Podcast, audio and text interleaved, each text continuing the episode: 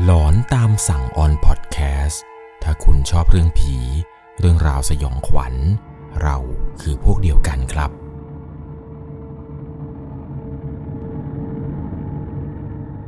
สวัสดีครับทุกคนครับ ขอต้อนรับเข้าสู่ช่วงหลอนตามสั่ง อยู่กับผมครับ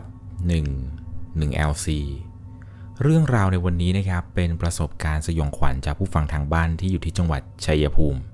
เป็นเรื่องที่เขากับเพื่อนๆครับ ไปยิงหนูกันที่ป่าอ้อยแห่งหนึ่ง ที่อยู่ในพื้นที่ใกล้ ๆ บ้านของเขากัน แล้วปรากฏว่าการไปยิงหนูในครั้งนี้ครับทำให้เขาต้องเจอกับเรื่องราวสุดสยองขวัญ ที่เขาเองและกลุ่มเพื่อนๆ ไม่ได้อยากจะเจอ ก่อนจะเข้าไปรับชมรับฟังกันนี้นะครับ ก่อนอื่นต้องบอกก่อนเลยว่าต้องใช้วิจารณญาณในการรับชมรับฟังกันให้ดีๆ เรื่องราวในวันนี้ถูกส่งมาจากผู้ฟังทางบ้านชื่อว่าคุณกิตนามสมมุติ เป็นเรื่องที่อยากจะเล่าให้ฟังครับ เกิดขึ้นที่ป่าอ้อยที่อยู่ในจังหวัดชัยภูมิ ต้องพาทุกคนย้อนกลับไปตั้งแต่สมัยเรียนมปลายครับ ประมาณ 10 กว่าปีที่แล้ว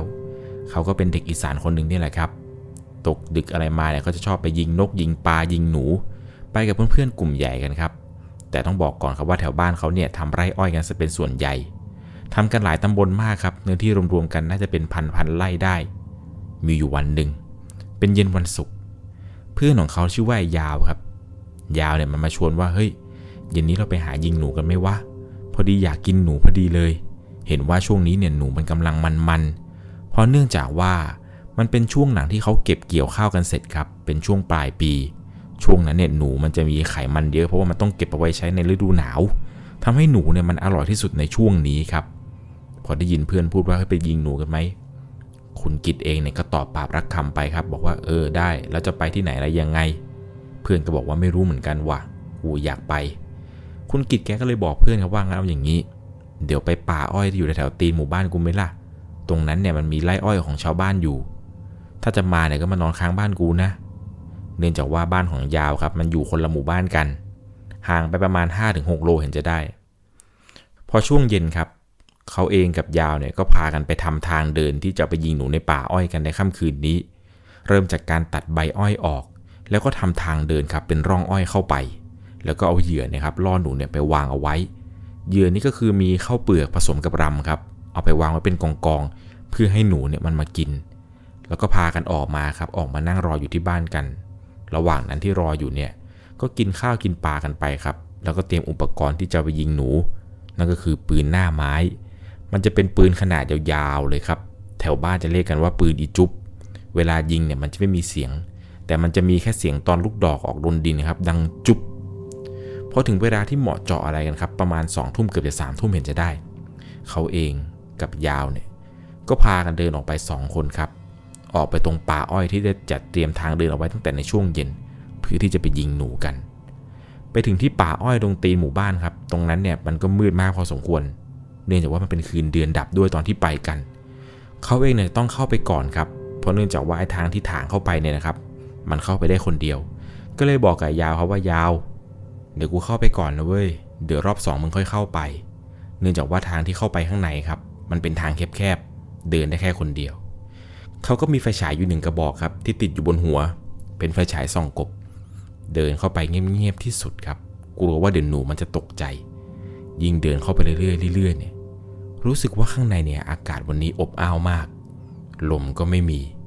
แม้แต่เสียงจิ้งหรีดปกติมันจะร้องกันระงมระงมอะไรเนี่ย มันก็เงียบครับ วันนี้เนี่ยมันเงียบผิดปกติ ได้แต่คิดในใจว่ามันก็เงียบแบบนี้น่าจะดีเหมือนกัน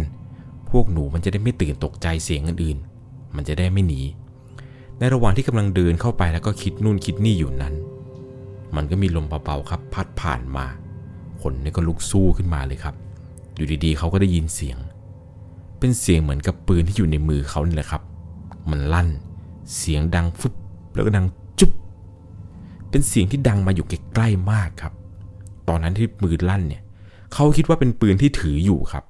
ก็เลยก้มหน้าลงมา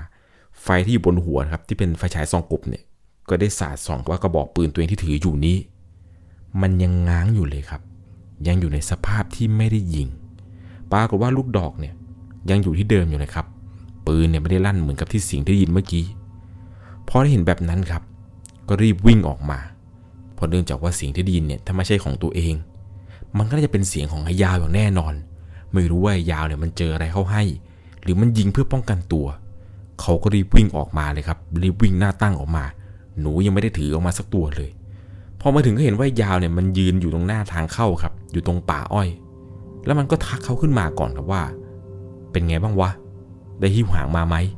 กูได้ยินเสียงมึงยิงปืนอยู่นี่ เขาก็มองหน้ามาทันที แล้วก็ถามว่ามึงก็ได้ยินหรอวะ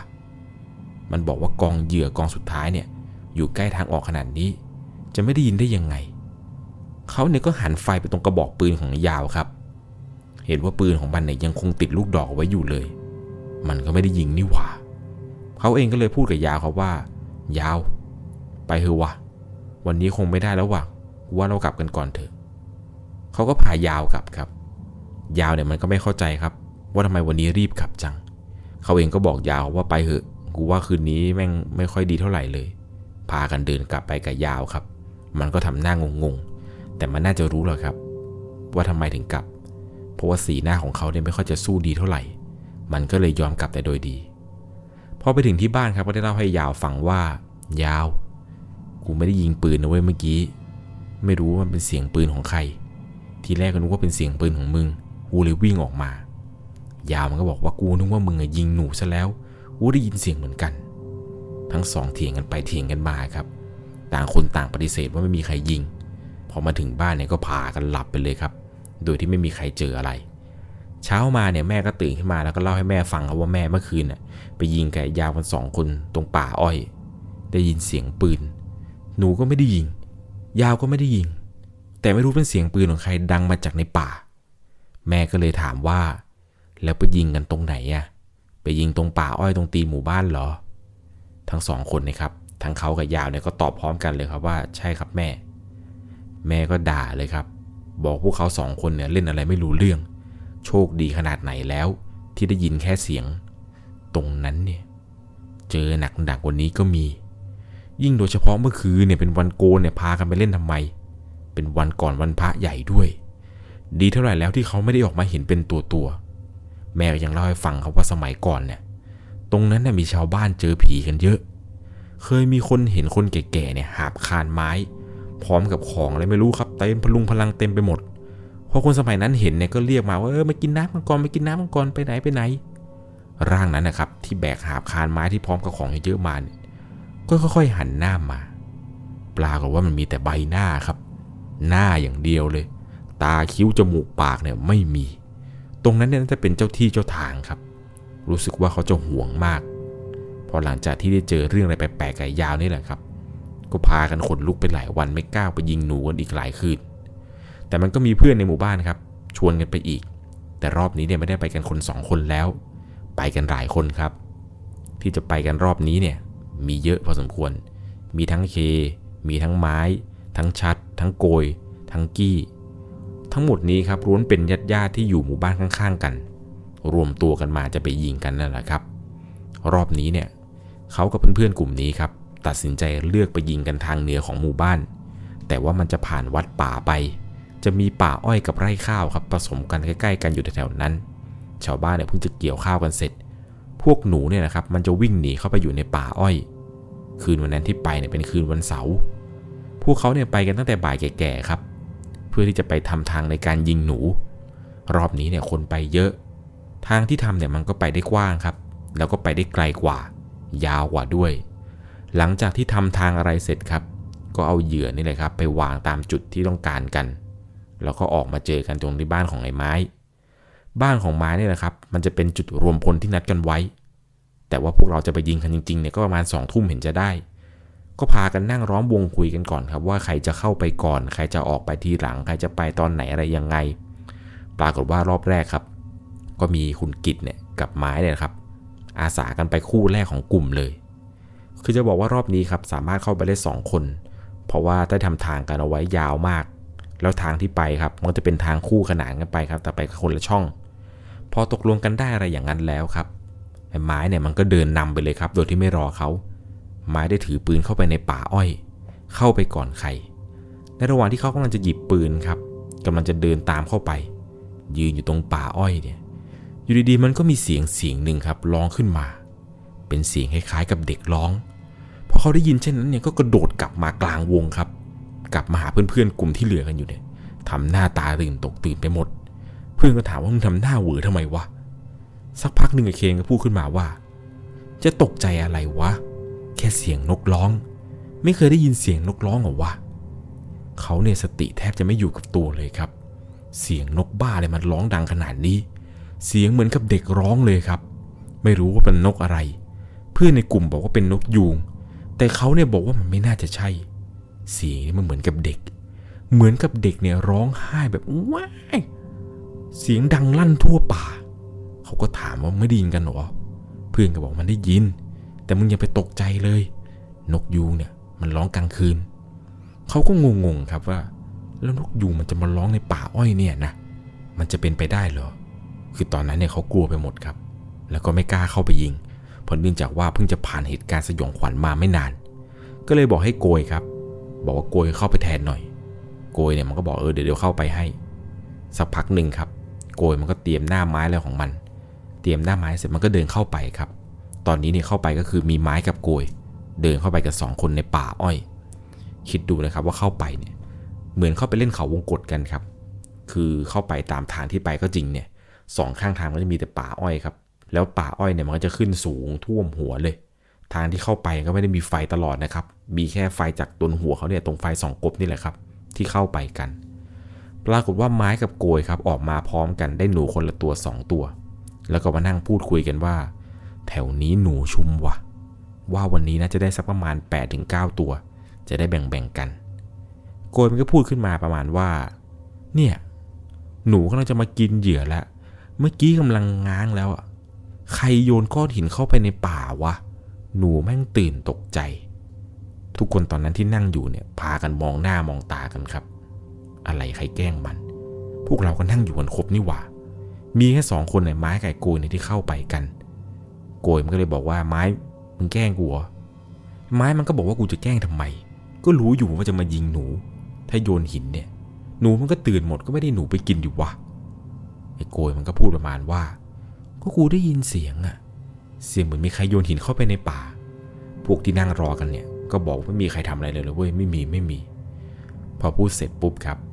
รอบที่สองเนี่ย ก็คุยกันว่าแล้วใครจะเข้าไป รอบนี้เนี่ยโกยบอกว่าเดี๋ยวมันจะเข้าไป มันจะเข้าไปคนเดียว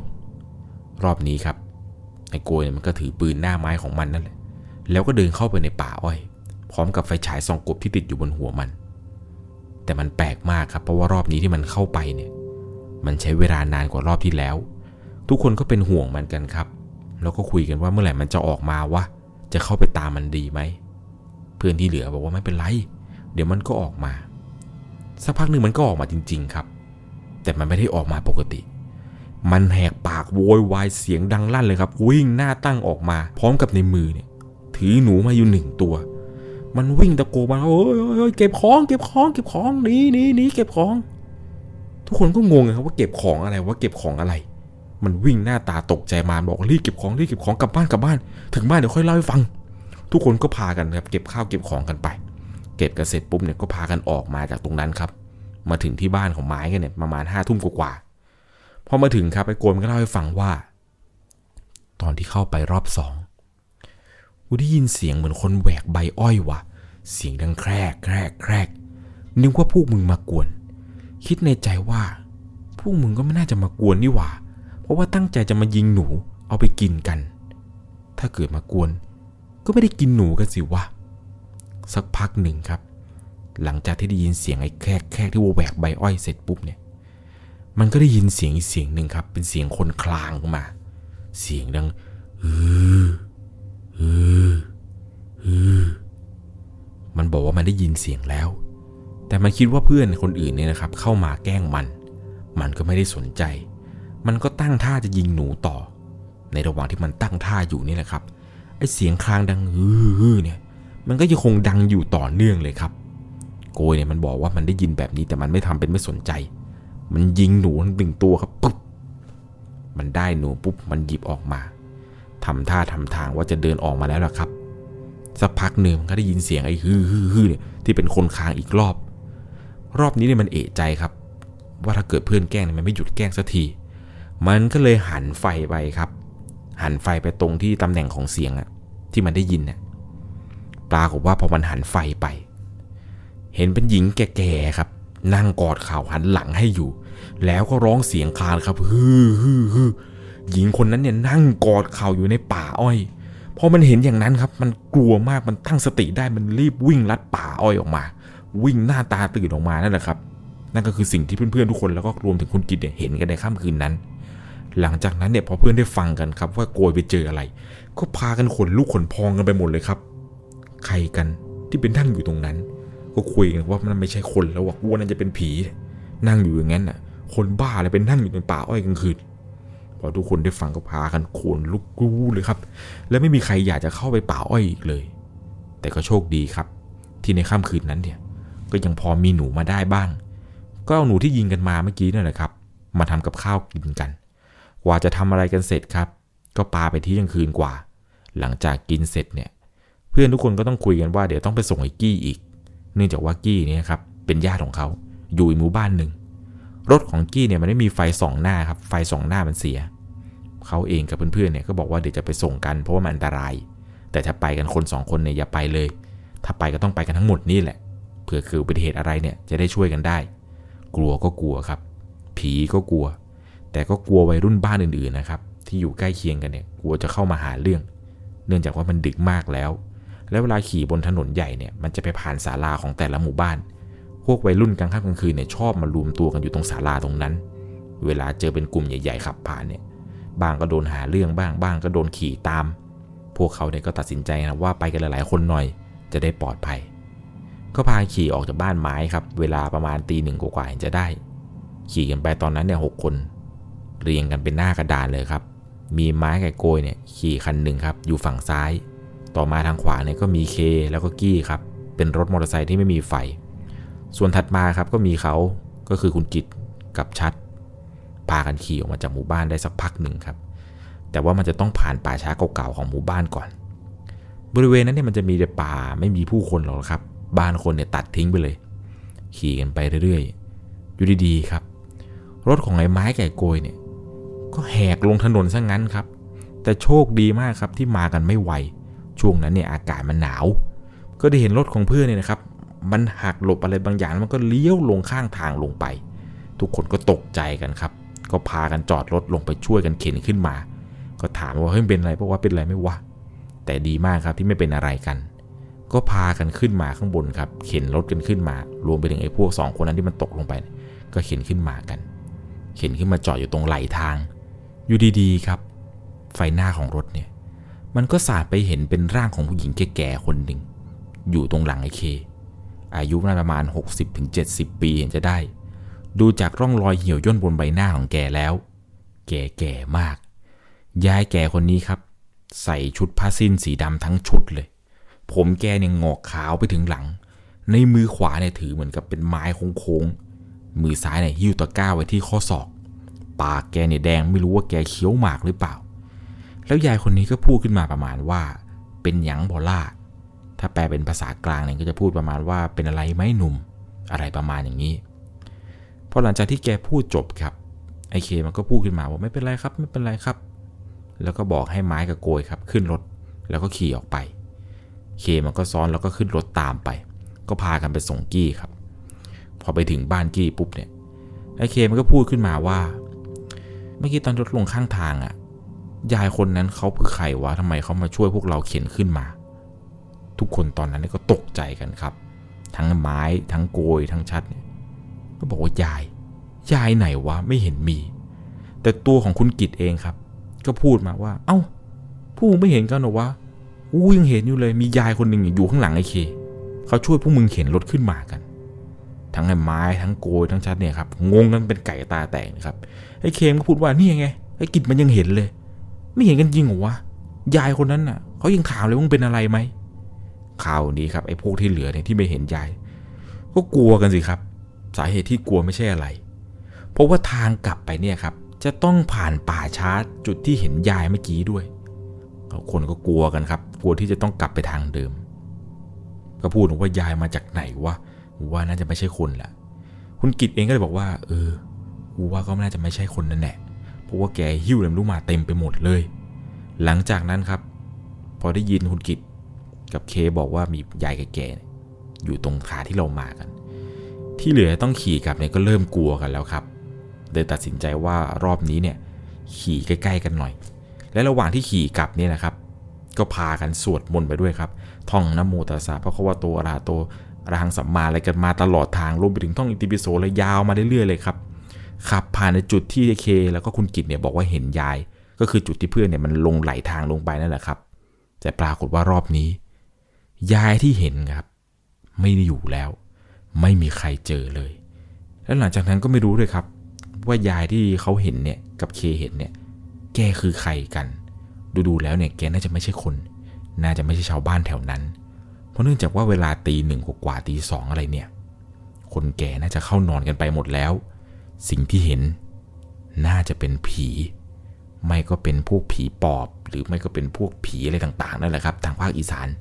มันน่ากลัวมากๆครับกลางค่ำกลางคืนเนี่ยเขาถึงห้ามนักห้ามหนาวว่าอย่าออกไปนอกบ้านกัน ผมไม่รู้หรอกครับ ว่าจะได้เจอกับอะไร นี่ก็เป็นประสบการณ์ครับ ของคุณกิตนามสมมุติที่ได้ส่งเข้ามา เป็นเหตุการณ์ที่เขาเจอกับเพื่อนๆกันครับ และเป็นเหตุการณ์ที่จะไม่มีวันลืมเลย ต้องบอกเลยครับว่าเรื่องราวที่เกิดขึ้นนี้นะครับ ตอนสมัยที่ผมเนี่ยไปเที่ยวบ้านยายที่ชัยภูมินะครับ มันก็เป็นอะไรที่น่ากลัวเหมือนกันนะครับ กลางค่ำกลางคืนเนี่ยแบบมีป่าอ้อย มีไร่นาอะไรต่างๆ เพราะว่าบ้านที่ผมอยู่ครับเป็นอำเภออำเภอหนึ่งที่อยู่ในจังหวัดชัยภูมิครับอำเภอนี้เนี่ยเขาจะปลูกหมากกันเยอะมากครับ บ้านของยายผมเนี่ยก็อยู่ในป่าหมาก ตกกลางคืนมาเนี่ยคือน่ากลัวจริง ๆ คือถ้าบ้านใครไม่ได้อยู่ต่างจังหวัดเนี่ยอยู่ในกรุงเทพเนี่ยก็จะเห็นแต่คอนโดเห็นแล้วเนี่ยคือจะนึกภาพไม่ออกครับว่า บ้านต่างจังหวัด พอตกกลางคืนแล้วเนี่ยมันจะน่ากลัวขนาดไหน หลังทุ่มหนึ่งไปเนี่ยแหละครับ พากันหลับกันหมดแล้ว ดึกสุดๆสามทุ่มครับละครจบเนี่ยถึงจะได้เข้านอน คือกลางคืนเนี่ยมันน่ากลัวมาก บอกลำตรงเลยว่า ผมในยจินตนาการอยู่ตลอดทุกคืนเลยว่าตอนที่ไปนอนบ้านยายเนี่ย จะมีอะไรออกมาให้เห็นหรือเปล่าว่า โชคดีสุดๆเลยแหละครับ ที่ไม่ได้เจอผี หรือเจอเรื่องราวต่างๆ ที่ผมได้เล่าให้ฟังยังไงแล้วนะครับ เรื่องราวเรื่องนี้เราต้องใช้วิจารณญาณในการรับชมรับฟังกันให้ดีๆ ราะว่าเรื่องราวทั้งหมดนี้ครับเป็นประสบการณ์ผู้ฟังทางบ้านท่านนี้จริง ๆ ที่ได้ส่งเข้ามา หากว่าคุณมีประสบการณ์หลอนๆที่อยากจะมาแชร์อยากจะให้ผมมาถ่ายทอดนะครับก็สามารถพิมพ์เรื่องราวของคุณมาได้เลยครับ ส่งมาได้ที่แฟนเพจ Facebook 1LC เดี๋ยวผมจะทิ้งลิงก์ไว้ใต้คลิปก็แล้วกัน สามารถกดที่ลิงก์แล้วส่งข้อความมาได้เลยครับ ว่าเหตุการณ์ที่คุณเจอนั้น มันน่ากลัวขนาดไหน ผมยังรออ่านเรื่องราวของทุกๆคนอยู่ ยังไงแล้วนะครับก่อนจากไปในค่ำคืนนี้ ถ้าคุณชอบเรื่องผี เรื่องราวสยองขวัญ เราคือพวกเดียวกันครับ ใครที่จะออกไปยิงหนู ไปยิงปลายิงกบอะไรตอนกลางคืน คิดให้ดีๆล่ะครับ ถ้าออกไปตอนนี้ คุณอาจจะได้เจอผีก็เป็นไปได้ สวัสดีครับ สามารถรับชมเรื่องราวหลอนๆเพิ่มเติม ได้ที่ YouTube c h anel 1 LC ยังมีเรื่องราวหลอนๆที่เกิดขึ้นในบ้านเรา รอให้คุณนั้นได้รับชมอยู่นะครับ